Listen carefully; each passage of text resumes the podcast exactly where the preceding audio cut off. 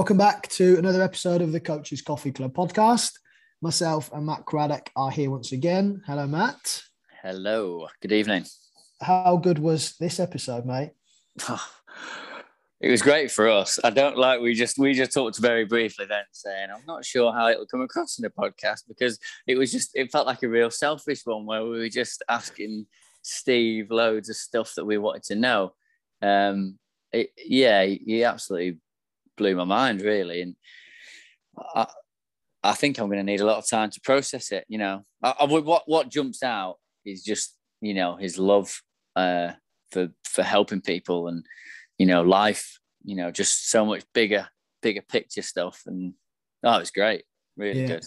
Yeah, it's Steve it was... Sallis, by the way. I don't even know if we introduced him. That's no. how that's how much that's how much he's blowing my mind. Steve Sallis, people. That's who we were talking to today, uh, and he was excellent. And as you can tell, he has uh, confused me and he's uh, getting me thinking. So yeah, yeah, I definitely think we'll have to go back and listen to this a few times just to to scribble some notes and and allow our thoughts to to gather because yeah, like we, we said every we asked one question and then his response would would spark three or four different questions that we were unable to ask. But it, it was fascinating, wasn't it? Really good to listen to him. Such a genuine, down to earth chap with um, really good. Yeah. Yeah. I think, uh, I mean, we obviously prepare for all, all our podcasts, don't we? we? And we have, we have like a little roadmap, we call it, don't we? Where we have certain things that we want to get across and, and speak and ask questions of. And, you know, it, it did seem that that just went out the window tonight because like you said every time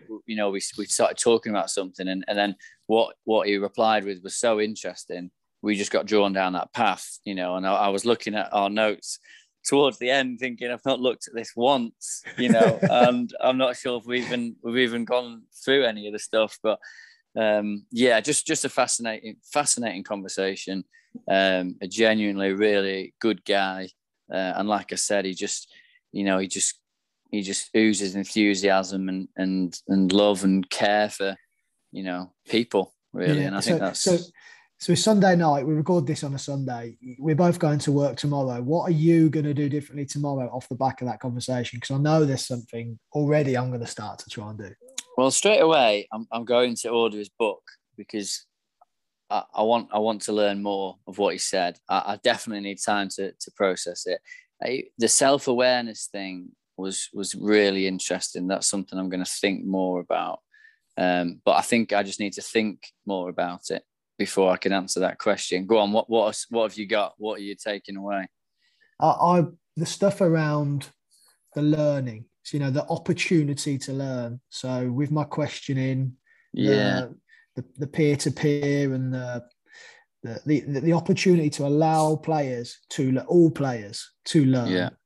um, rather than asking a question to a group or even a small group and, and waiting for that one quote unquote right answer mm-hmm. which was which is very football coaching whereas yeah. his education background and his his opportunity to let the kids learn from the way you structure your questions um, Mm. i will be honest. I'm going to ask the very questions he said when I coach tomorrow, and hope see what that's what I'm going to do. And then off yeah. the back of that, I'll try and follow that model myself going forward. Yeah, pre- pressing the pause button. He mentioned that a lot, didn't he, around the questioning, but also like you know using it in in your conversations and stuff. That was that was really quite interesting, and I think that's something that I think I've heard it before, but you know when you hear something before and you use it and then you just sort of forget about it don't you as you go? And i think probably being more conscious of of that pause button and how how it can impact in that example the learning but in other examples it can impact you know the conversation that you're having or the uh, the the tone of the conversation etc etc it was uh yeah really really interesting yeah really interesting anyway you should shut up i should shut up let's let people listen to this this is steve sallis go and follow him uh, on social media, on his website, because like it has with us, he will definitely spark some curiosity. So um, here it is. Hope you enjoy it. Okay, this evening's guest is uh, a man Matt and I have been following for a while. Um, he's many things. Uh, I'll let him introduce himself, but what I do know is he's, he's excellent at all the different hats he wears. So um, I'm going to put him on the spot. It's uh, it's something we've asked a few of our listeners in the last series to Steve, I'm gonna gonna give you 30 seconds and I'm gonna ask you to give us the whistle stop tour of of your life to now. And the reason we try and keep it to 30 seconds is that it, it kind of forces people to touch on the uh, the really important or the or the big moments throughout their life. So I know it's a little bit of a, a tricky one to start with, mate, but in 30 seconds, let's uh, let's this is your life. Off you go, mate. Can, I, can I say thanks for having me first, and then we do the thirty seconds in a minute? Yeah, yeah, of course, mate. You, pleasure. No, you've you've just wasted ten of your thirty seconds, Steve. yeah. Okay. Uh, failed footballer, the only footballer of my generation to have any A levels. Really bad A levels, but it scraped me to university. Left Brighton, moved to London. Uh, did my degree in physical education and was a PE teacher in four challenging London comprehensives for uh, 17 years. Vice principal that for nine years. Ex student changed my life. Uh, true story. Text me, said there's a job at Millwall. Don't support Millwall. Lived on the doorstep for many years, and um, got a job as one of the academy management team and head of education at Millwall. Uh, four and a half seasons there. Went to work for the FA as a consultant with the 15s, uh, under 15 England under 15s, and then yeah, basically winging my life through business lads. That's where I'm at. Fantastic. So, go on then. Um, how how are you finding the challenge of work throughout the last 18 months with the pandemic and everything how has that been difficult or have you just managed to find a different way to to keep going well, lockdown two, I was fine because I knew what to do. Lockdown one, we are all in the same boat. Um, you know, I got people. I remember calling uh, Darren at UCFB and said, "Can you teach me how to use Zoom?" Right. and then two weeks later, people calling me saying, "Sallis, teach me how to use Zoom." You know, and and then how embarrassingly easy is it, by the way? So um, yeah, that was happening. I think I think I'll, I'll, say this really openly. If anyone's looking to go into business, it's probably been the, the maddest four years, three and a half years of my life, but also the loneliest. Um, I've got in my car at six thirty in the morning and gone to school or Millwall for for twenty years. And then, if honestly, if a youngster said to me, "Steve, what's it like, you know, having your own business?" I'd say just be prepared for loneliness because, you know, and you know, obviously this podcast is fantastic. But when I came out of the High Performance podcast, in the studio in London last year. Um, the weirdest thing ever, I had no teammates to share it with. And, and it was a real moment. Got on the train on the way home thinking, I've just been on, like, I knew it was going to be a game changer for me. So, yeah, I'm, listen, I'm just on, this is just part of my journey. Um, and actually said to a mate, like, I, I would, I mean, business, you're, you're only, you're a victim of your own success in a way. But if someone offered me a job back in a school or back in a football club, possibly full time, I think I'd probably take the school job over a football club because um, it's probably the happiest time in my life. Yeah, how that, that's really interesting because obviously all of your experiences today have been within teams and whether that's leading teams or part of teams or organizations and and obviously you, you seem like a, a sociable person someone who thrives on on that so how then do you deal with the challenge of of working on your own how is that you, you said it's lonely have you have you found yeah. ways around that yeah, well, joining Wimbledon's one way. I mean, I'm so grateful to be there. And, you know, people always say, "How's the football going?" I go, "No, more like how have, how have I met new friends?" Like honestly, like you know, people know me quite well. I'm not shy of an opinion, but actually quite a spiritual guy and believe in energy and love and compassion and empathy and you know just having good people around you. So that's been amazing. I've got I've got three or four corporates that keep me team orientated but obviously, three years ago, I didn't have any work, did I? I was starting a business, didn't know what I was doing, just trying to be myself. And yeah, if you just said to me three years ago, I am where I am. But my point is, a lot of the time, I'm in the car on my own and all this social media nonsense, boys, like on Instagram and Twitter. But actually, when you're driving up to Warrington, which I did last week, you know, four hours in the car on your own, you then deliver to these amazing kids, and then drive home on your own, and then like, wow, right, is this is this where I'm at?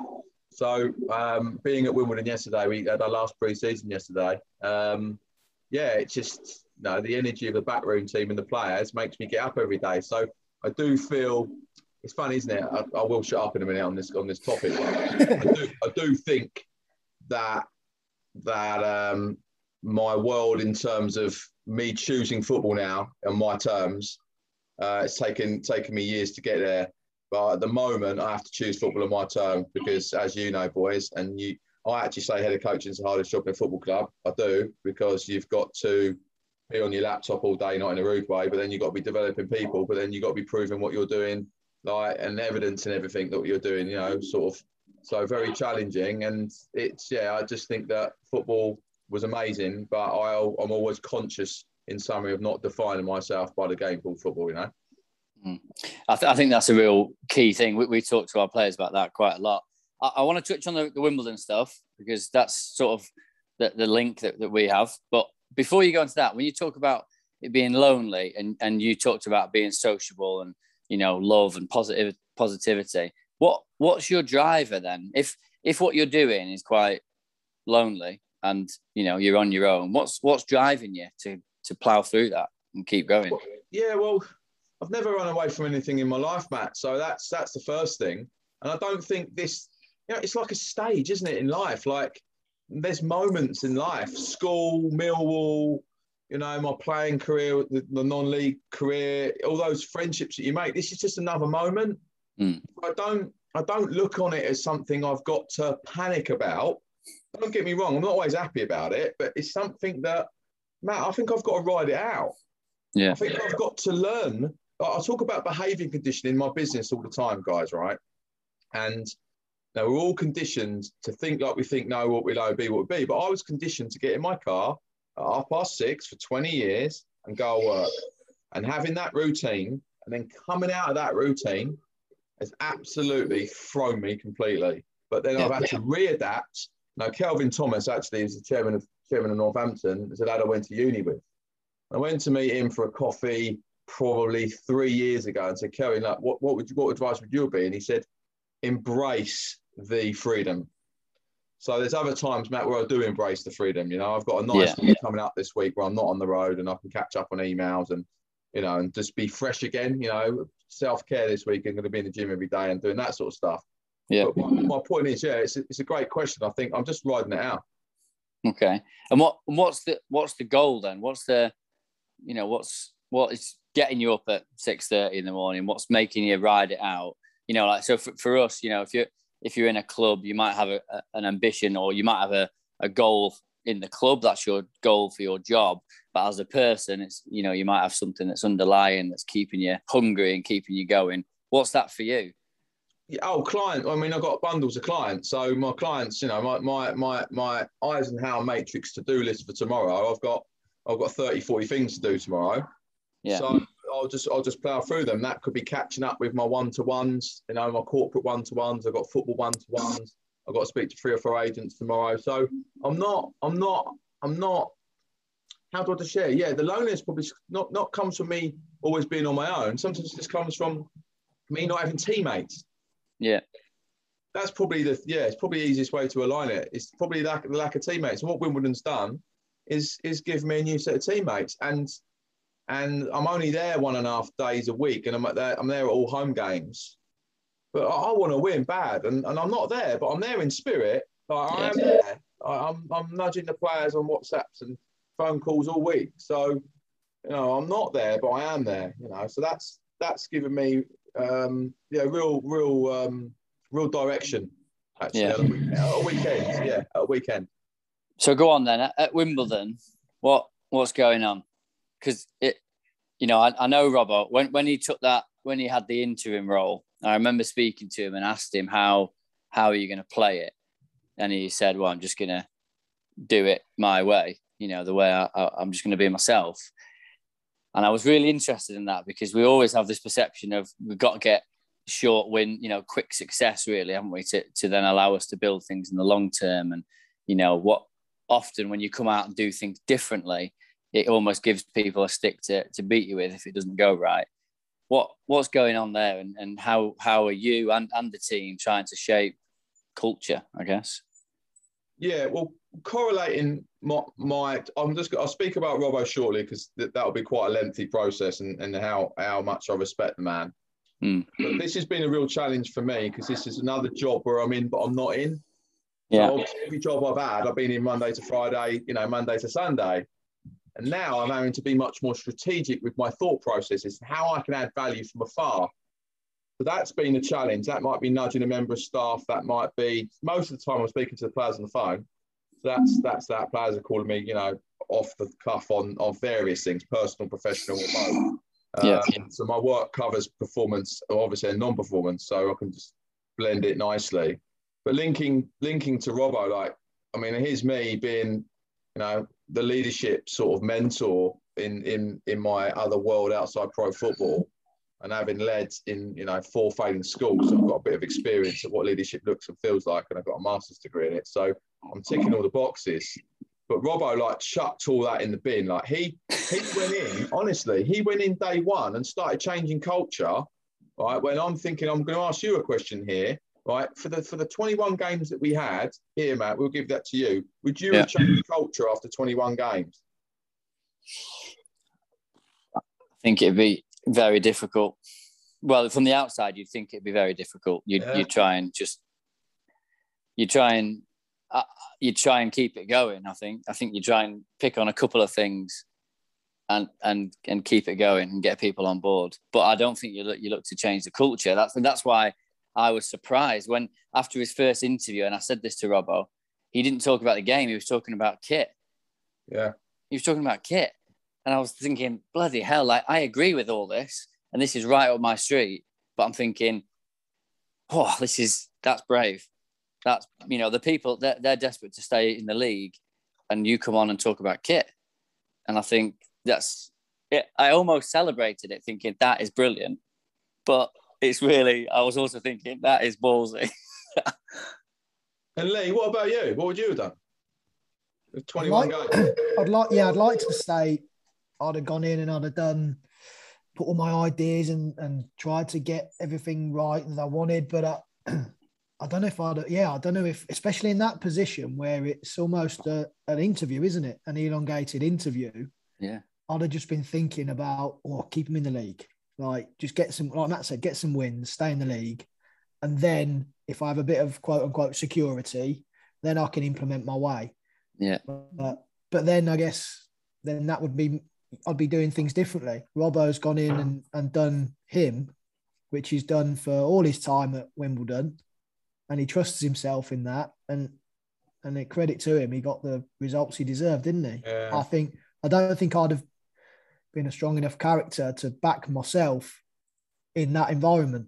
Um, hopefully, I'm wrong, but Yeah. Yeah, yeah. I texted him um, over player recruitment about a month ago, and I and I've said to him, you know, your head, your heart, and your gut are your, are your three sort of parameters, and it, and his gut hasn't been wrong once, right? His gut hasn't been wrong once. I wouldn't have touched the culture stuff. The, you know, here's me being the so-called expert until pre-season. Yeah. He went and just smashed it. so, so, and then and then you've got to coach the team. So and, and don't get me wrong, like, listen, anyone with any common sense will know they're quite blended. You know, there's still stuff about about behaviours that that we were all aligned on. And I'm not saying that you would have just sacked off culture, but do you know what I mean? He went in full on with the culture bus. But so therefore, the, the advantage that we got this season is that that, that cult we've already had our pre-season in a way. We've almost had two pre-seasons Yeah. that that's great. I mean, we we we were talking before he got the role, just on an informal basis. You know, we said we went for a walk around Dulwich Park for three hours, talking life and football, and um, we are heavily aligned on that. Like, like no, no, no dickheads, just no one around us. There's negative energy. But also, players need need to be modelled that people see, people do. So we need to model behaviour ourselves. You know, we need to model the behaviour that we want to see. So that then, you know, that all that culture stuff can go out the window if a manager loses his rag or is rude to somebody, or you know, these these moments that that can affect people's mindset and their computer and their storage memory, which can affect them for life. But Robbo uh, on a win was the same, um, and on a loss was the same, and I'm like that as well. So um, I think my I think this is this is a great football story for you from my lens that when I was at Leatherhead with Jimmy, we were in the bottom four for 40 games out of 46. So it's only Ryman Premier, but it's not Ryman Premier because it's still the same process of relegation. And the key is just keeping your shit together and being emotionally sound. You know, that is the key, is being emotionally sound. And, and I suppose it's given me great confidence again because the backroom staff at the Dons are all very bright and conscientious and socially very intelligent. So it means that we haven't got like a weak link in that in that part of our behaviour.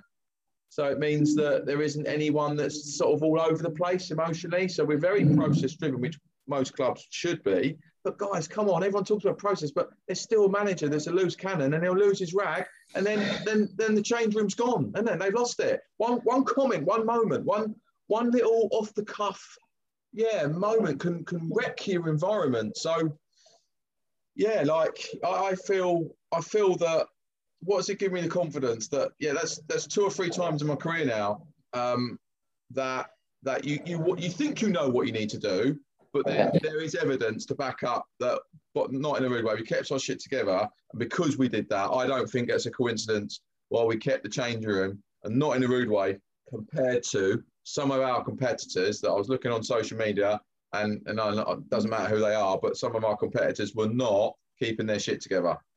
Yeah. Steve, has that has that changed your thinking at all, or has that challenged your beliefs? Being seeing um, Robbo and how he's worked and being in and around it. Like you said, I, don't know if you agree, but Matt and I both said we'd have took a different approach, and probably most people would. But uh, has that challenged your thinking, or is he just just an anomaly who's special or different and, and has a different way of working? No, he's just done what everyone else just doesn't do, which is not in a mood way. Like he'll say, it's like common sense things. Like treat your staff well, be happy at work. Teach like he's brilliant basics. He's like the ultimate brilliant basics. And I don't say that to be derogatory. I say that to he he he. He keeps filling gaps. So instead of moving on to new learning, he's like, no, no, let's just repeat what we're doing and get it right.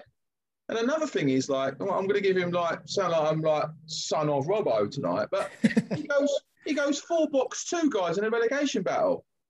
I don't think that's ever been done. Honestly, I'm not, I know enough football, but I don't know any manager that in a relegation battle says, "Right, we're just going to flood midfield, we're going to get second balls, and we're going to cause havoc to the opposition because no one knows what's going on for 45 minutes."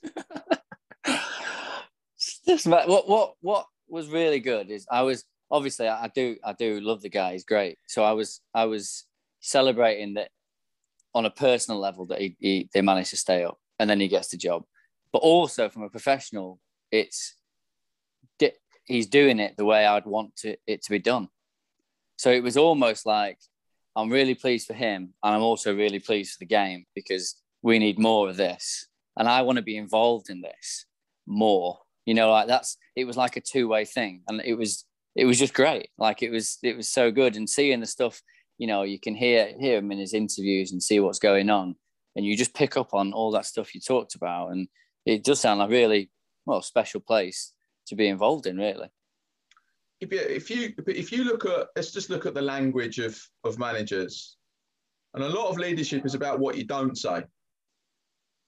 Right. So leaders yeah. can't not in not in a rude way in football. You keep going about eleven v eleven, guys.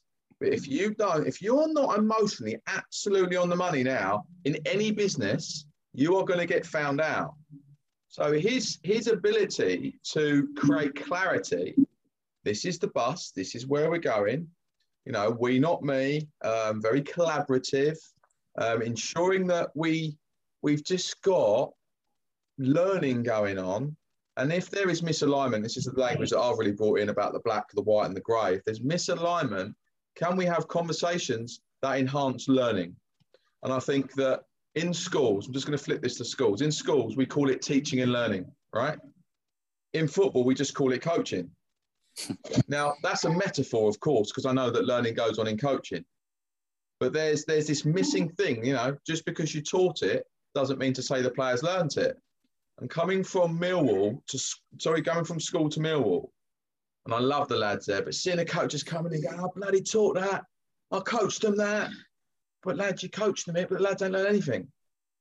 So like, there's this missing link in football. We're still talking about coaching, but where's where's the where's the learning process happening? How do we yeah. evidence the learning, and how do we actually add value to human performance?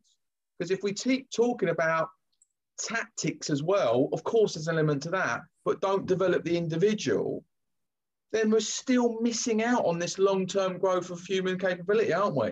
In this yeah 11 wheels. So, yeah, listen, I'm sort of faffed around on that answer, but we're just trying to, you know, I'm, we're just trying to create learning opportunities for the players to mm. actually improve. So how how how does it differ then? Is is it about looking internal rather than external. So let's say we we we have a game, the players haven't done something that we have taught them. Is it instead looking at what I have haven't done, or maybe what I could do better, or is it a, a two way thing where, you know, how do we get that learning? Is what I'm asking. Well, first, or, or how do we know it's happening? Really? Yeah, if we if we go back to emotions, how much armor, guys, is being worn in football changing rooms? right? So if if I'm if I'm the head of mindset at the club and I can't tell you that I feel lonely sometimes, then I'm not actually that bloke, am I? So I'm not really that man. So I'm, not, I'm just a fake, really. So it doesn't actually matter to me about showing vulnerability, and it never has. But I think it's something you have to learn. But the problem with vulnerability, guys, if you show vulnerability to someone with a low level of mm-hmm. emotional intelligence, they see you as weak. Yeah if you show vulnerability to someone with a high level of emotional intelligence, they see you as strong. So it's creating an environment all the time. We, had, we had a lad, lad yesterday that admitted, said, My bad, I won't name his name, said, for giving away a penalty. And he's 18. And I had to see him after the game and say, I had to say, I'm really proud of you. And he's like, What? I was really rubbish today. I said, No, no, you might have been rubbish there, but you weren't rubbish admitting to your new teammates that you gave something away. And guys, you've been enough change room. There's plenty of players that blag that get their head down and don't say a word. Yeah. So that is a metaphor really for, for where we're at. And that young player needs a massive pat on the back for acknowledging to his new teammates, you know, Aloni as well. Hold on, lads, that's my bad. And you know, I can work with players like that all day long, as you I know you boys can. That that's where we're at. So that then links Matty to to hierarchy of leadership and what people's perception of leadership is. Yeah. It's really weird. I have to share this with you how mad is football, right? That when when the gaffer's not there, and I say that, you know, if this isn't shown on podcast, you know, on video, this is just on a podcast and putting my hands, being a bit sarcastic for the listeners. The gaffer's not there, so everyone can slack off a little bit. And when the gaffer turns up, right, everyone not in the wardrobe shits themselves and starts to more. How weird is that? Right? That's like, let me just apply it to school because I love my school stories. That's like the only person with any clout in a school is the head teacher. Yeah. And yeah. that's and then that's the only one that can influence anyone in the building. Oh, what's that about? So, so why, why, why is it though that football does that? Why isn't it that the assistant manager turns up? Fucking hell, assistant manager, we've got to liven up here. But honestly, the reason I've probably done quite well in football leadership is because my knowledge of leadership isn't bad. No, I'm not amazing, but my knowledge of leadership is probably more important than football, isn't it? Because what's the point of still knowing about 11 v 11? Like, why are we, why is the assistant manager still not got that response? But it's because the leaders, as in the managers, they are perceived as they've got to know everything or they've got to do everything or, or you know, no one's got knowledge, even flat hierarchy. If you said to anyone about flat hierarchy, they go, what's that? I go, well, that flat hierarchy is where everyone's the same. So, yeah, that, that's what, what I meant. Steve, what what if there's a misalignment then? So so what if what if you show you know vulnerability? And I, I guess going back to your question earlier on, right? And, and I've had time to reflect on it. I, I, guess the reason the reason you wouldn't come out and, and be yourself, a, a full version of yourself during an interim period, is for what you said before. Because if you showed that vulnerability during that period, internally you'd be thinking, if I show some vulnerability, the people above me are going to think I'm not strong enough to take this job. So, so what happens when there's that misalignment then? So I show vulnerability because you know I, am happy to share that with you, but actually the management, you know, uh, of low uh, emotional intelligence, as you mentioned, and now they think I'm I'm weak and not good enough. What? How how do we attack that? And, and do you have to play at it and, and you know fade it in, phase it in, or, or, or how do you manage it? Yeah, it's a bloody good question. I, I, I've done I've done several workshops with the players around alignment, and and I call it the lens. So I give them language, trying to upskill all the staff, all the staff and players on language. And again, when I said to you, let me apply this for your listeners. When I said to you about strategic, I've got to give probably more stuff to the staff because I'm not there every day, right? Yeah. Because they're the they're the ones that are going to you know apply the behaviours that are going to try and get us you know um, more synchronised. So I've got language like the lens, and the lens means how we see the world. And I give, I give the, the lads all the new signings a task, um, which has got to count um, something on a slide. Anyway, lads, it's it's absolute chaos. It's my it's my golden nugget for development. I use it in all my corporate training and stuff. And basically, everyone's seeing something different. It's chaos. Some people see two, some people see three. You know, and imagine in that in, in the world of an example, some people see six, some people see seven, and everyone's looking at me going, "What? What is that about?" I make them stand up and sit down, and everyone's going, "Wow! Like, how can we see the same thing but interpret that thing differently?" And I, yeah. Prove that this is social science. Uh, we see the same thing, but everyone's seeing different things, therefore misaligned. So the reason I, I'm pretty confident about embedding all of this cultural change into a change room environment is because once we've got that set, once you start hearing players say about black, white, and grey, so there are black and white moments, and then there are grey moments. If there are grey moments, that then equates to misalignment. Misalignment could be, I just don't understand what you mean, Matt, by that. Like me and Robbo have misalignment all the time. He always message me a day after and go, now, and now I've reflected on it and I get it, or I reflected on it and you've got it. Um, no, we were misaligned last week. Here we go. I'll share this story. I, I said to him, um, I said to him, um, do the players know their super strengths? Are they absolutely crystal clear on the three things that makes them a pro footballer? And he said to me on Saturday after after Dartford game, no, no, no, Steve, players have got to get better, got to get better. And I'm like, don't talk to me about players getting better. Like I'm the person that knows that more than anyone else. But on a match day, you've got to just flush all that out. So I call it prove or improve. I, I write about this in my book. I should have write about it better, actually. I'm writing about better in my new book. Monday to Friday, improve yourself. Saturday, prove yourself. Right. So you've got to have your free, your head free of all the learning stuff on a match day. Like that's just the time to perform. So anyway, we see him on training on Monday. He comes back to me, and, and then we just align it. But if uh, but but if he's not his true authentic self at work and I'm not, but I'm not a yes man to Robbo, and Robbo will like I'll give him ten ideas, he mugs me off with nine. you know what I mean? So, but you know, it's there, it's there for me to do that. So we're cool. Like, but my my my point is is that we said, you know, we almost created a little pact on that on that Dulwich walk. If I cannot be myself, yeah, and you can't be yourself, never never work with me. Like, never don't employ me. Don't pick up the phone because because life is so simple, guys. Like life is so simple. Like, and I, and I know I can be a, a dog with a bone, but I'm only a dog with a bone because I give a shit. Do you know what I mean? Like I've been I've been a school teacher, so like what am I just going to sack it off and don't fancy it today? Like it doesn't work like that, does it? We get one life to impact people, so let's nail it. So that's it. Like that's that's that's where we yeah we're misaligned all the time. But the key to great leadership is alignment, isn't it? But that takes conversations. And then that takes an armor. If we're wearing armor, then we can't have those conversations because it's a little bit awkward and a bit difficult. So therefore, we then need to have conversations about armor, not about overloads. Because if we don't have conversations about armor, then the kids, the players can't talk about overloads anyway because I don't even want to speak. Steve, I, I've moved back into a coaching role recently. I, I, I missed coaching, so now I work with players again.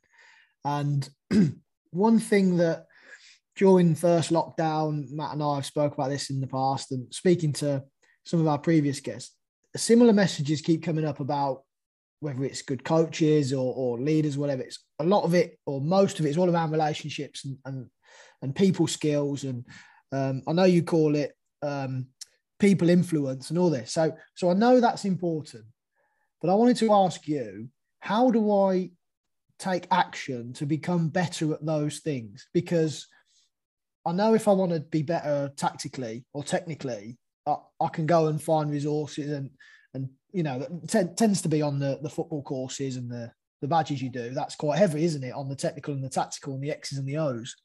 But the more I know, the more I realise I don't know enough of the stuff that's probably going to make me the best coach or leader I can be. So, as I alluded to before, Matt and I do this podcast for ourselves and I wanted to pick your brains on where can I start turning my attention on that side of the coin, the the relationship and the people influencing and stuff. And is there any common things that you'd you'd sort of recommend me or coaches to look at to to start to improve? And I know it's probably hard because you don't know what I can or can't do at the moment, but I'm just really interested that I kind of I've got this concept of needing to be better at building relationships, etc. But then my sort of my, my knowledge kind of stops there, and I'm and I'm thinking, right, well, I need to go to the next level now because I've got to start doing something to to get better at it. So I thought maybe you'd be a great person to ask. yeah, no, there's a there's a there's a few things. I'm just going back to Robbo sometimes. Sometimes I'll discreetly put a chair in the in in the changing room. So I think it's a time where he just needs to sit down and talk to the players. And then sometimes I won't put a chair there and he just stands up because I think that requires a different element to, to his poise and his, his moment. So I think body language is important. I think tonality, you know, me being a gruff Londoner with my with my dulcet tones, having to really soften, I'm doing it now, aren't I? Having to really soften and slow down. And I can remember many classes where I'm begging the kids. I'm saying to kids, I'm begging you, please tell me how you feel if there's something going on. And then I've got to model that with kindness and great teaching and enthusiasm and love and bigging them up on parents' evening. Guys, I'm not, I'm not the greatest teacher, right? I never was, but I'll give a shit. And that's my X Factor trait. Why I love it so much, I, I, I don't know where that comes from. I just love helping people. And I know that I've got a gift to, to help people. And in, and in my book, I wrote a chapter called The Singer, Not the Song. You know, all the A licenses, all the teaching degrees. And guys, Matty, I know you went to school and I know you had some X Factor teachers and I know you had some really shit ones. Right? I know that for a fact. And, and Lee, I know that you had the same. So how mad is it that we, like say, I say this my podcast, we've got teachers, they've all got a teaching degree. Some change your life and some are rubbish. So therefore, football coaches are no different, are they? So therefore, going back to your question about me being so authentic and genuine and so caring, I say to the Wimbledon players, please, if you are misaligned with me, don't talk about it in the car to your mates on the way home. Pick up the phone and ask me what I meant. Right now, Anthony Ferguson, I have to give him credit for this. Head of coaching out Reading was our head of coaching. When I said one of my slides with in my first meeting with the Wimbledon boys, I said, show your strengths and hide your weaknesses. And I think that's a massive thing for a footballer to do on a match day. Right? Now, I didn't explain it very well, right? And that's why I'm sharing this story. And he said, Steve, there's a bit of misalignment there with the lads learning that because they think, oh, hide your weaknesses means you can't show vulnerability. My point is, I was talking about performance. So here's me being language expert. I've got that majorly wrong. Now, if Anthony doesn't pick up the phone and call me, I don't know that. And I don't know that one of my 20 slides were delivered poorly.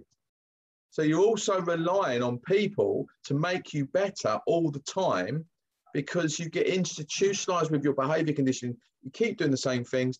And, and I'm going to summarize this with the reason my, my chapter of my book, or the first start of my book, is around self awareness is because the kids that I've taught in South London, if you're rubbish, they go, Sir, you are rubbish.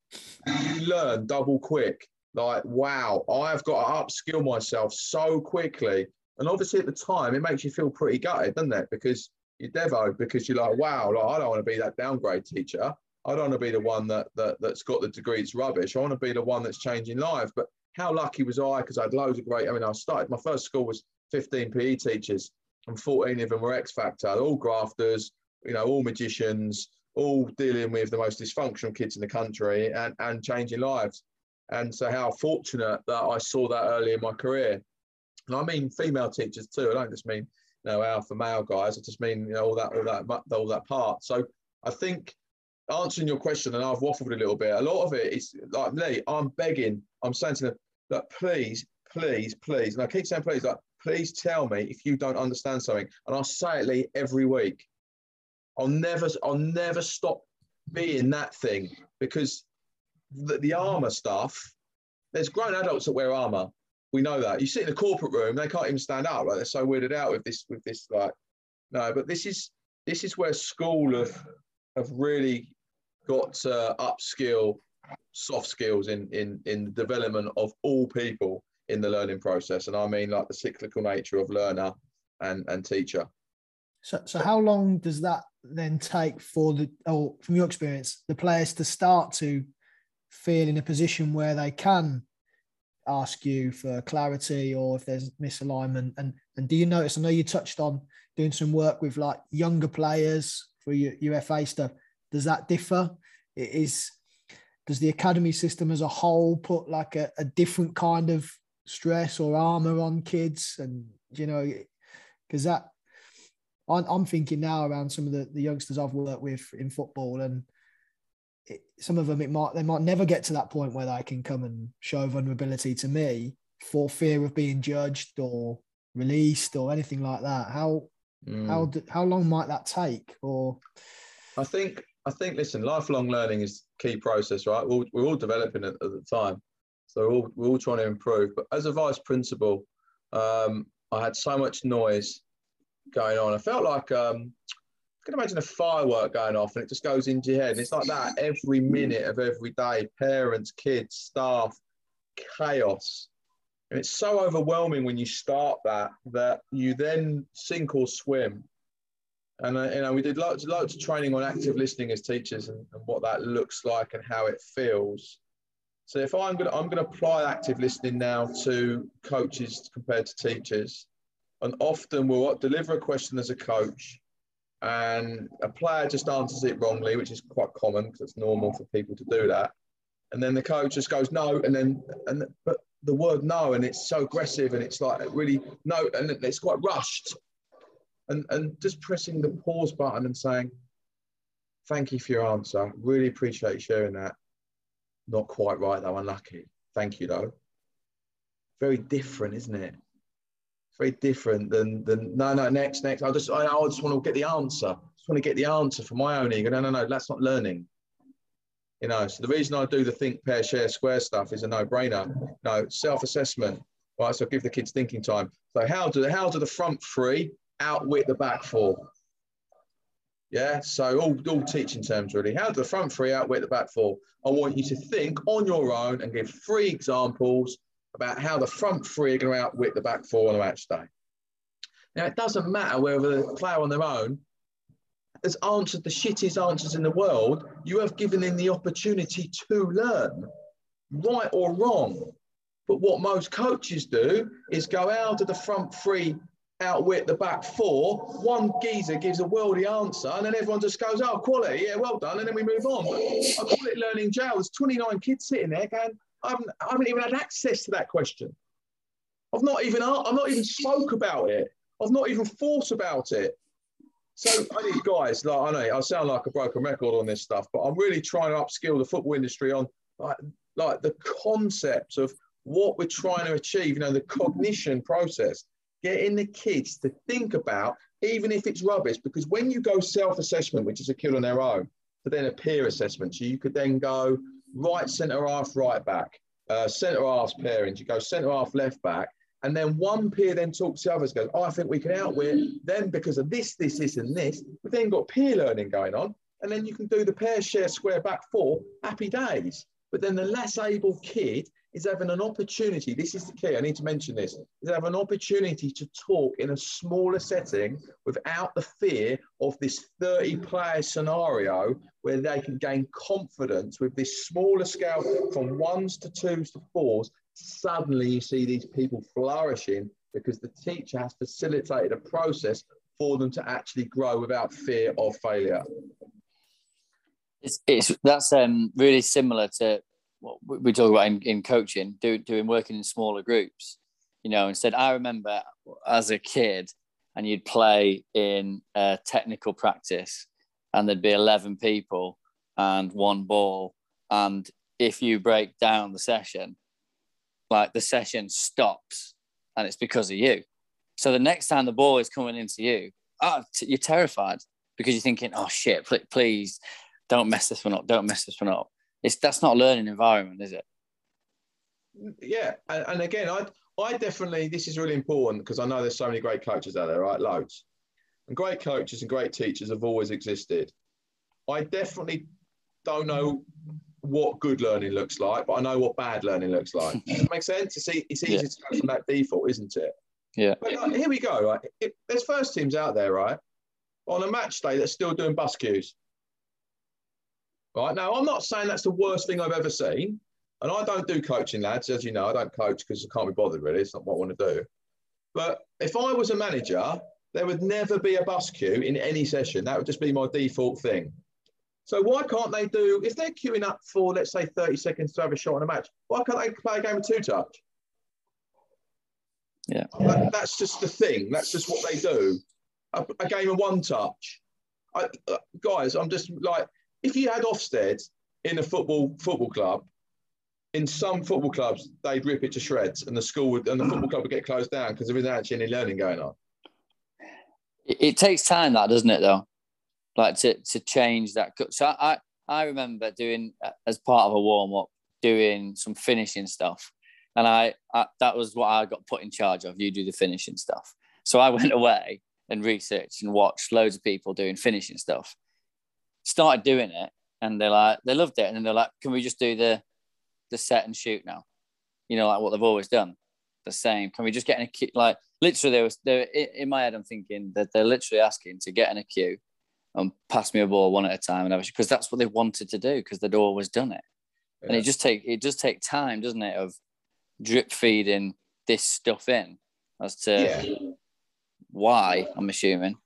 Yeah, and I'm, I'm not saying you can't do something to execute. You know, you all need to do finishing, but I'm on about really bad processes. Mm. Not hmm. about waiting for 10 seconds, but you watch some games, honestly, and they're queuing up for seven of them.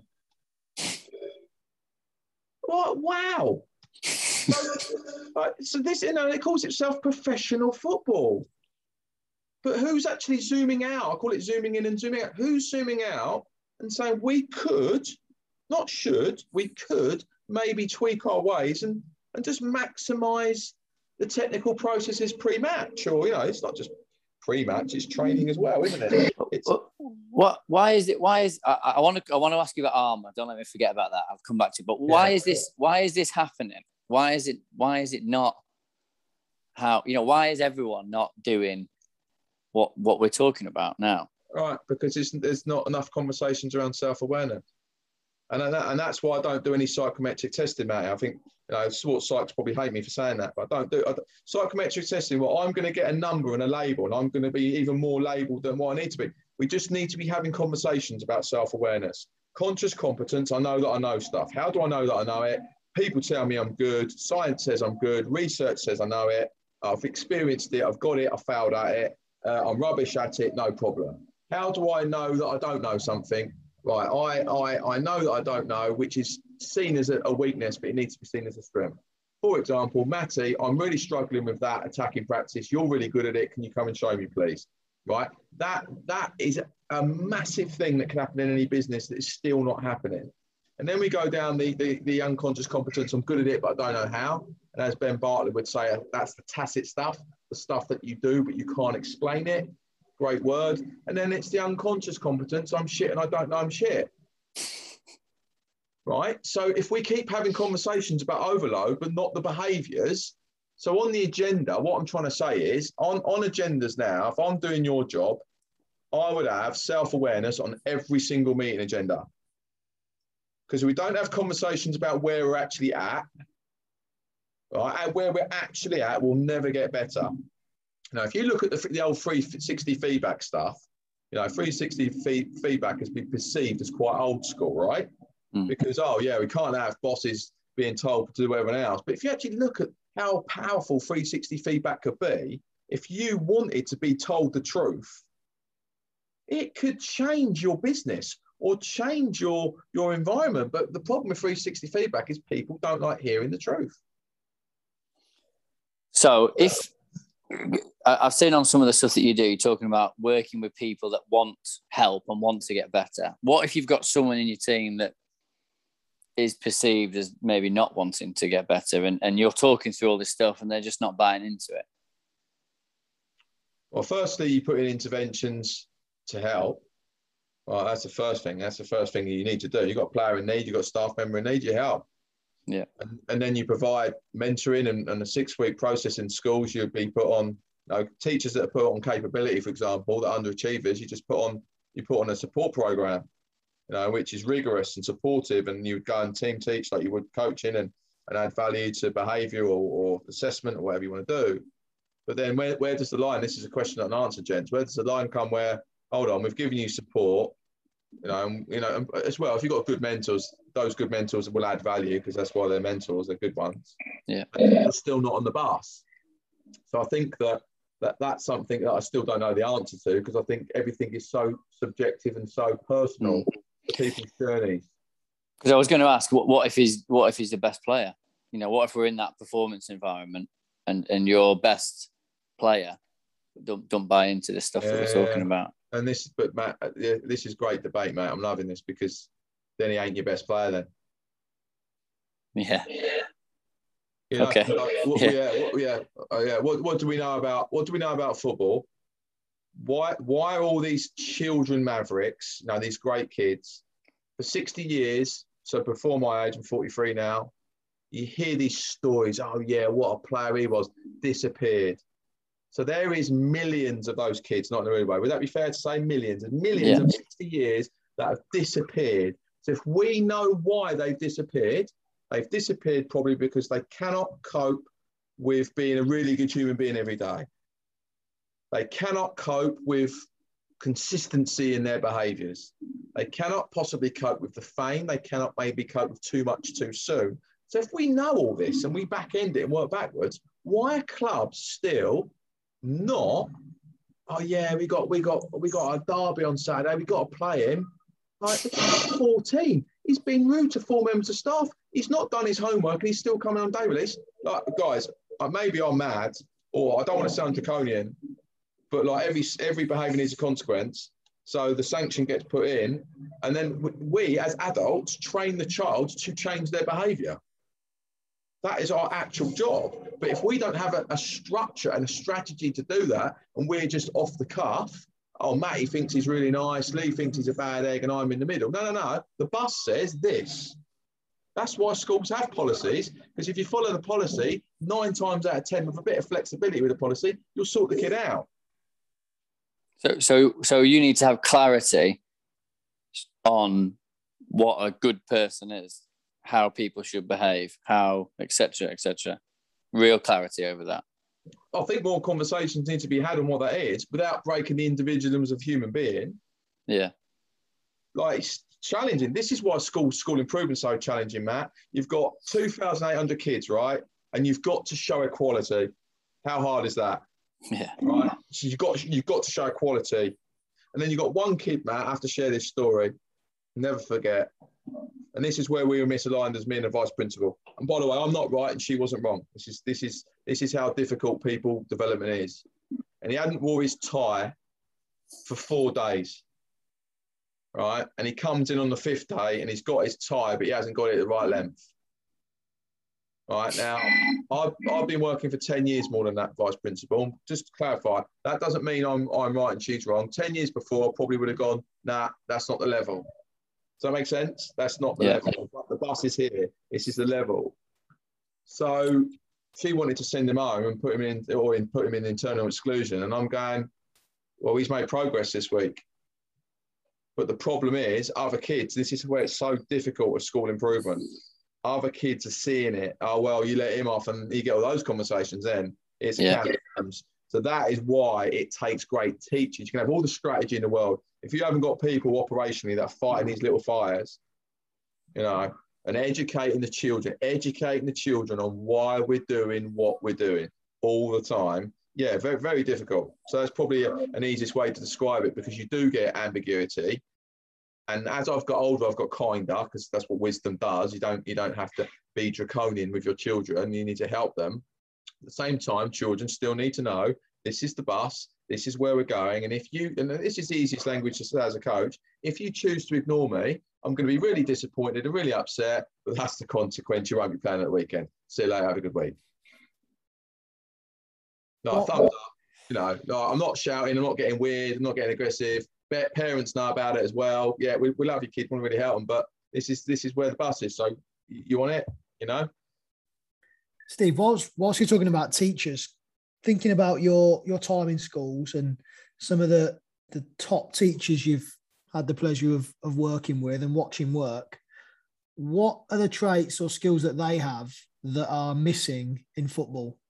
And how can we develop or steal those to be better coaches or developer of young people because like I think you said I'd still believe football is missing a trick by not looking at schools and coaching and like I said some of these practitioners they spend far more time with children than we do and like you've, you've said about life changing to some teachers we, we all remember the, the teachers from however long ago but so there must be things there that we're we're not picking up on what mm. are the mm. things that you have seen with i know you said there's some excellent teachers and some some not so good but the top top teachers what can i steal from them to be a better coach mm, i think i'll fluke this a little bit guys i do say you need a bit of luck my my pe teachers let's just touch on pe teachers and then we'll touch on other teachers my pe teachers solid but didn't have a gear change in them and i felt that as a 14 year old didn't have anything to really get me up in the morning. And they were just nice. They were safe. They worked hard. But, you know, I remember being given sports captain, like massive deal at school to be given sports captain. Photo gets outside the head teacher's office. And my brother was assistant sports captain, three years older, so I was buzzing that'd be it. but the teacher gave it to me on the stairs in the corridor. Oh, yeah, here's your badge. And I just remember going, wow, like, like ledge, but like you just anyway, it, it's obvious what, what, what happened. So then you move to London, and then you're just dealing with like major poverty, and obviously you know, I bore everyone these stories, but like gang culture and knife crime and all these characters. And then you soon learn very quick with these types of children, if you haven't got a bit about you, you're going to get ruined. Right. And if you have got a bit about you, you've got half a chance. That's the key. You're not, you're not, you haven't nailed it. Trust me. You've got half a chance.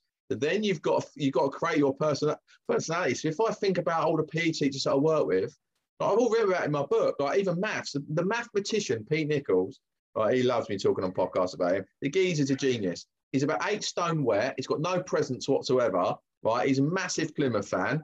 Like he doesn't know anything about football, but he pretends that he does. The kids come into classical music. He's the most positive bloke you've ever met like, and he gets wrong uns learning, right? So he does it because he's so kind to the children, right? He's not strict, he's just kind, yeah. But the kids just make rapid progress, right? And the kids are six foot five and looking down at it and going, "Mr. Nichols, I brush you with one hand," you know. But then he'll have, a, he'll have a little quip, a bit of banter, and then he'll go, ha, ha, "No, you won't," you know. And he'll, you know, he'll probably hurl a little bit of polite abuse, and then and then the kids are like, "This guy's quite cool," you know. He's different.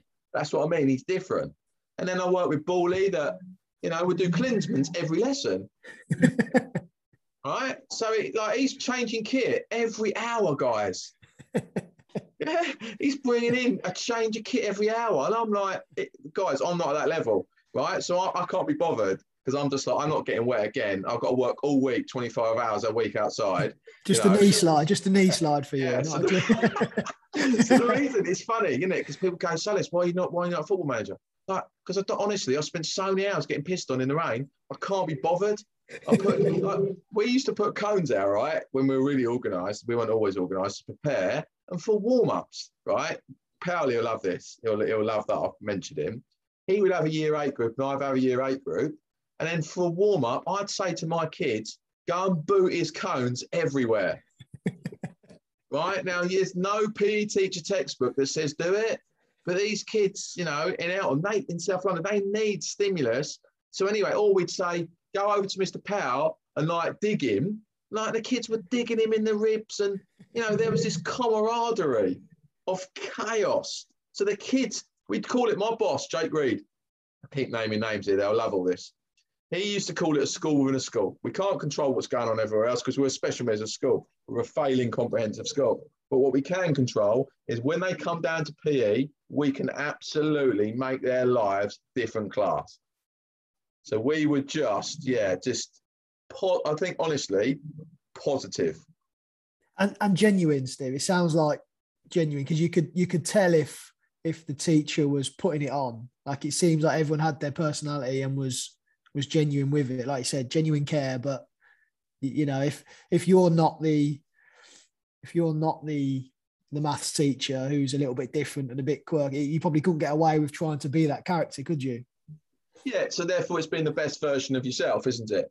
and, and, that's the easiest way to describe it. I'm just thinking there's so many other teachers like Cecile Talon, the, the French teacher, not in a rude way. The kids couldn't even read it and write in English, right? And then she's teaching French and she's unreal. And all the French teachers before her, not in a rude way, not very good because they can't handle the behaviour, but because she had this character and this personality and she's bringing her subject to life, the kids for the first time are going, oh, I'm buzzing off French, I'm choosing French for GCSE because of this woman, because she's got a bit about her. Steve, do you think do you think that's why you're effective? I think that I'm halfway there because I don't know. Like, honestly, I think my PE teaching, lads, is bang average. Like, I'm solid. I'm just solid. Brilliant basics. I'm just solid. But you got to make people feel when they do the business a million dollars. And I think Dave Livermore says this to me all the time. He's my best mate in football. He's obviously worked at Mill when assistant manager at Cardiff. And he used to say to me at Mill Sallis, he says, how do the lads love you? Not in a weird way, like, but you absolutely batter them. Like, because I can change gear easy. But Dave, I said, you're not seeing the love. And this is what when I do all the Scottish FA stuff now, all my all my um, seminars and stuff, I've created something called um, the love and fear scale. Made it up in the car basically. And and you either leave through love, we leave through fear. And I think that it's a scale. Let's say plus 10. Let's try and try and break this down for listeners plus 10 is love and minus 10 is fear, right? And I think if you're if you've got a personality which is good, you know, a nice personality, but you're only a plus three lover, if you're only that, I think you might only be able to get away with minus three fear because I think that's they balance each other off. But because I'm a plus 10 lover, when I change gear on a player, I can go. Does that make sense? I think there's yeah. a However, when I ask the questions, I say, can you be a minus three fear? So when you tell a player off, you don't really tell them off, but then a, a plus seven love. And then I say the other way around. So I've got lots of different scenarios to get people to think about bloody hell, like what, where am I on that scale? And who, you know, when I talk about being the best version of yourself, what are my super strengths as a coach? And how does that connect to my personality and my skills? So I think you know, and also being, I'll tell you what, Matt, I'm not, but I'm not always like that, Matt. When I was assistant with Jimmy, because Jimmy was the loud one, then you adapt your persona. And actually, I've, you know, I'm, I'm pretty measured like that. Actually, I'm pretty. When Jimmy's, you know, we we we in relegation fight all that time. We got we ended up 13th in the league somehow, but um, we yeah we got 27 points out of 30 last 10 games. So my my persona, yeah, my persona can change to I call it vice principal mode, where you know, I'm in front of governors and corporate executives and speaking like that. But at the same time, I think, yeah, adaptability again, isn't it? It's, it's been in so many environments where, yeah, where you where you're just learning, you're just learning about men, women, boys, girls, people. I've heard you say before about loving football and that there's there's not enough of it, or or it's, it's something that's one of those soft skills that that he's probably lacking in in coaches. Is that is that something you you think coaches could be better at? Just an acknowledgement of people giving feedback and not rushing. Thank you, Bill. Why did you say that? Can you expand on what you said and why you said it? And if you respond in that way and you sit down and you talk to the players and you close your body language, you will see players change as well right, you will see it. I'm not being patronizing to people, but if you're a young coach listening to this, yeah, really, really play around with your tonality and play around with your body language and play around with not rushing. But when I was young teachers, guys, I didn't know this sort of stuff, did I? Just rushing, buzzing around and just teaching, you know, all about pace, wasn't it? Teacher session, it's got to be pacey, but it's knowing when to press the pause button. You know, I say remote control, press the pause button breathe yourself and actually start connecting the learning aspects and having conversations which are deep learning rather than you know, rather than shallow stuff. Is that a difference in school and football in the sense that in schools, I guess it, you know, or you probably know that you've got more time, you can you can afford to slow a little bit. In football, is there perception? I know having this conversation, you're making me think that I've got my session plan, and these are my outcomes I want to try and get through. So therefore, I'm putting this pressure on myself to, to move through them. Whereas actually, in hindsight, speaking to you here, I need to be okay with with letting maybe not getting through everything tonight because I've got Tuesday or Thursday or next season if I'm working with young players. Is that is that something you think in football? Like we do try and because, like you say, you ask the question, and I've got a specific answer in mind that I want to get, and whoever get it, it's like bingo, isn't it? Yep, yes, next, right, here we go. And I'm like, oh shit, it's the same lad who's guessed the right answer because he's just remembered what we said last time. um, do, do we need to be okay with not getting through everything and maybe just picking it up in the future, especially with young players? Yeah, awkward silences are huge, hugely important. Uh, many coaches, teachers as well, not confident with that. Takes take some time. But it's also about the facilitation of the types of questions that you ask. So if you t- ask questions that create higher order thinking, so think of five ways how you can outwit them. Think of five ways. They can talk complete bollocks. I don't care. They're thinking about it, which creates processes, right? And changes brain science because we actually create cognitive processes where we're thinking. And, and, and we know children come up with innovative answers that we haven't even thought about. Because if we thought that knowledge was always the same in football, then people like all the new coaches wouldn't create new knowledge. So, like, if we thought, you know, not in a rude way to Sven Goran Eriksson, but we trusted Sven because apparently he was really good. Then we play Paul Scholes on the left wing. 4 2 3 1 doesn't really exist in England, not in a rude way. 4 3 3 only existed in 2004 when Mourinho came in, right? And and with two wingers and Drogba's down the middle. So, like, we've got to be mindful, and this is why I'm very theoretical there's a word called epistemology, and epistemology is the most powerful word in the world, right? Because it means it means the study of knowledge. But Matt, Lee, Steve Sallis, what happens if my knowledge is wrong, but I don't even know it's wrong? But like our, our brain's like a computer, so it needs an update. So if we don't update our computer with new knowledge, then we're always that bigoted old bastard that says, "Oh yeah, no, it was done my way," aren't we? And oh, no, so how, how do we? Guys. I don't want to be that guy. I don't want to be that guy that says, oh, "I know it. It's learning is this and, and football is that." Well, I don't know the answers. I haven't got a clue. The players are playing, so they've got to sort it out. And and can we update our knowledge? Is that just by these regular conversations around what we don't know or what we do know, or is it just allowing the players to to crack on and get out their way? No, it's collaborative. I mean it from an everyone's point of view. I mean it from a mm. player. Our job as leaders is to support the players. That's our job. That's why you know we we're in our roles. Our job as coaches is to make sure do we know what we don't know, and do we know what we know? Is it accurate? Is it actually concrete fact? Is it science?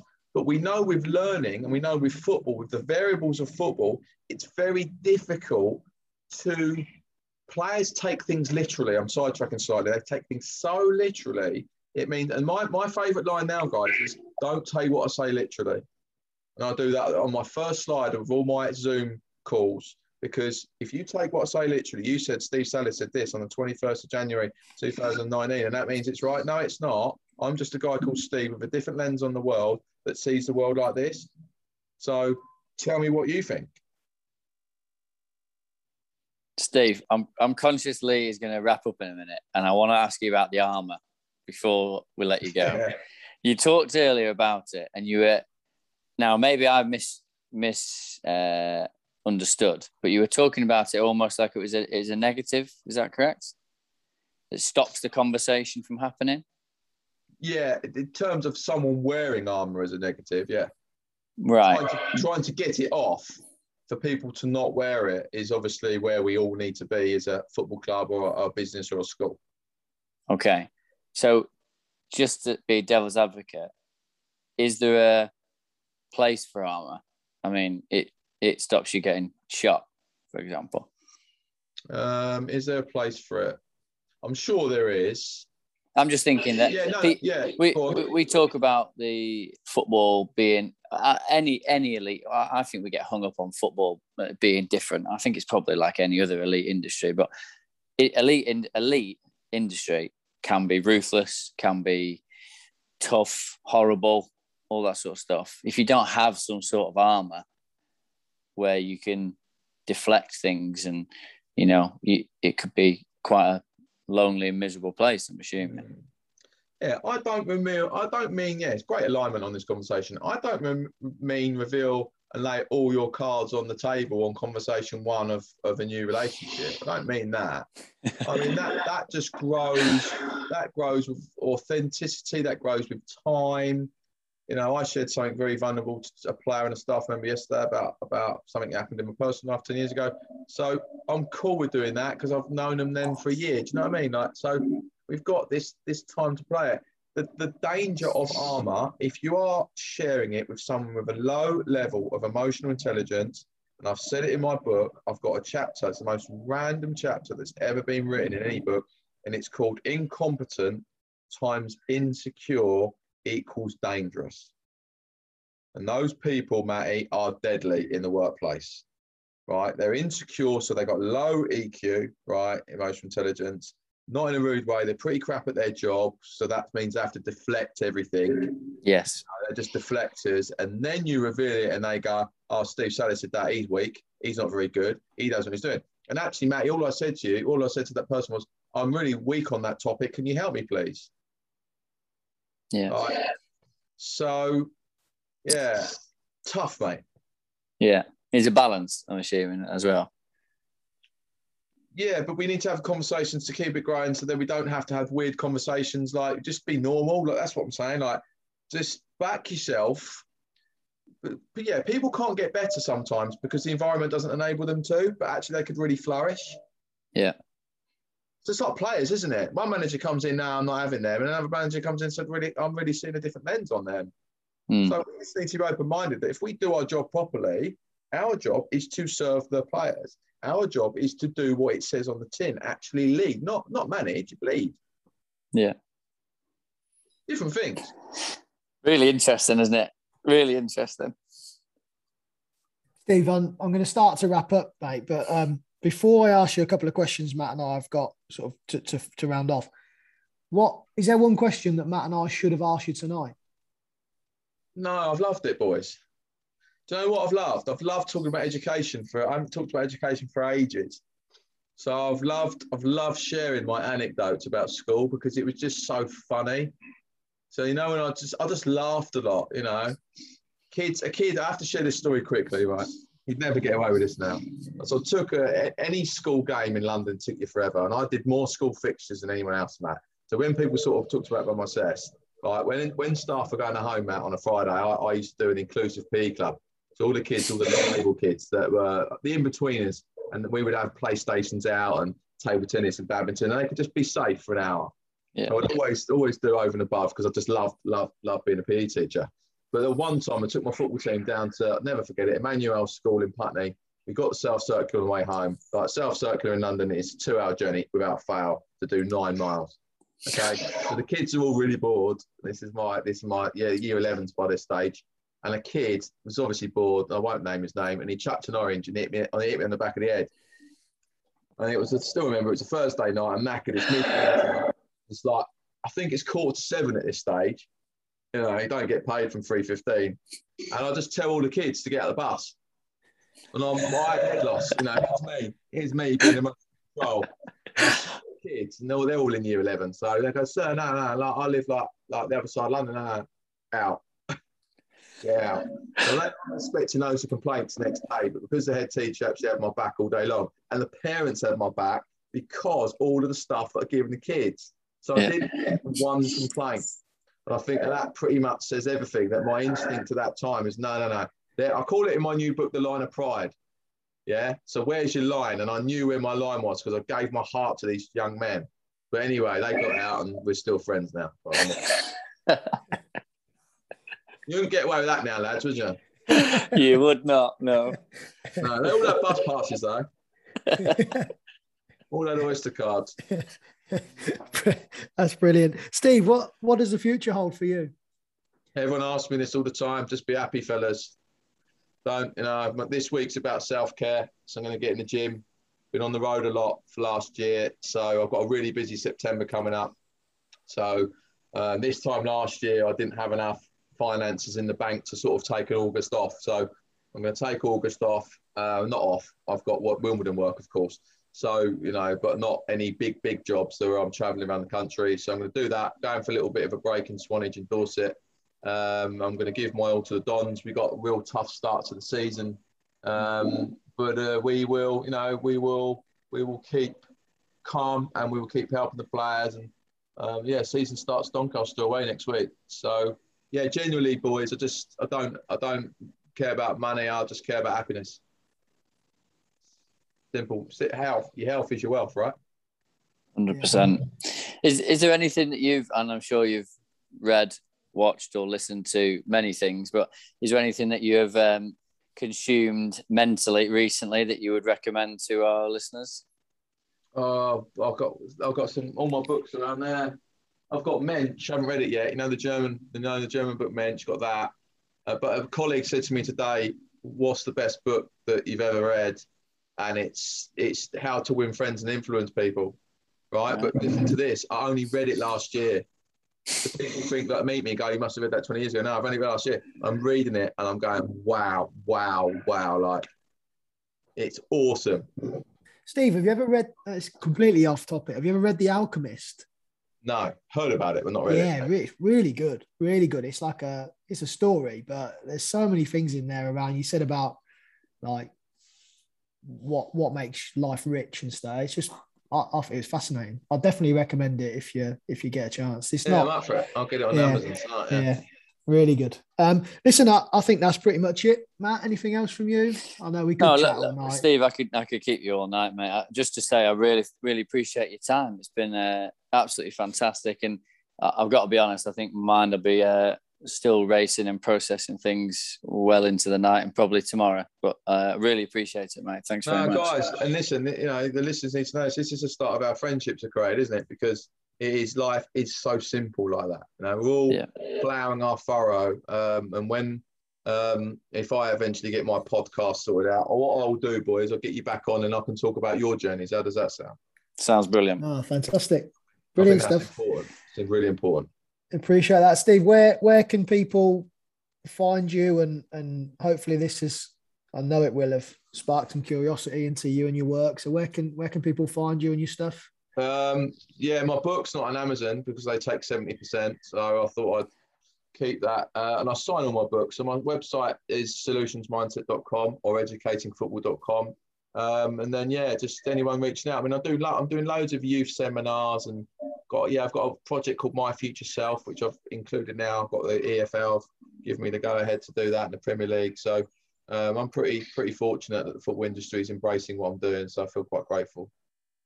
Great stuff. Well, listen, we uh, say that I wish you the very best for the future. And I won't need any luck because I say the work you're doing is top draw. So, yeah, thanks so much for your time. Um, wish you the well with the Dons as well. It'd be great. We, Matt and I will certainly be following you and, and Robbo this season with your Cheers, boys. your work. So, uh, yeah, all the best and, and thanks again for your time, mate.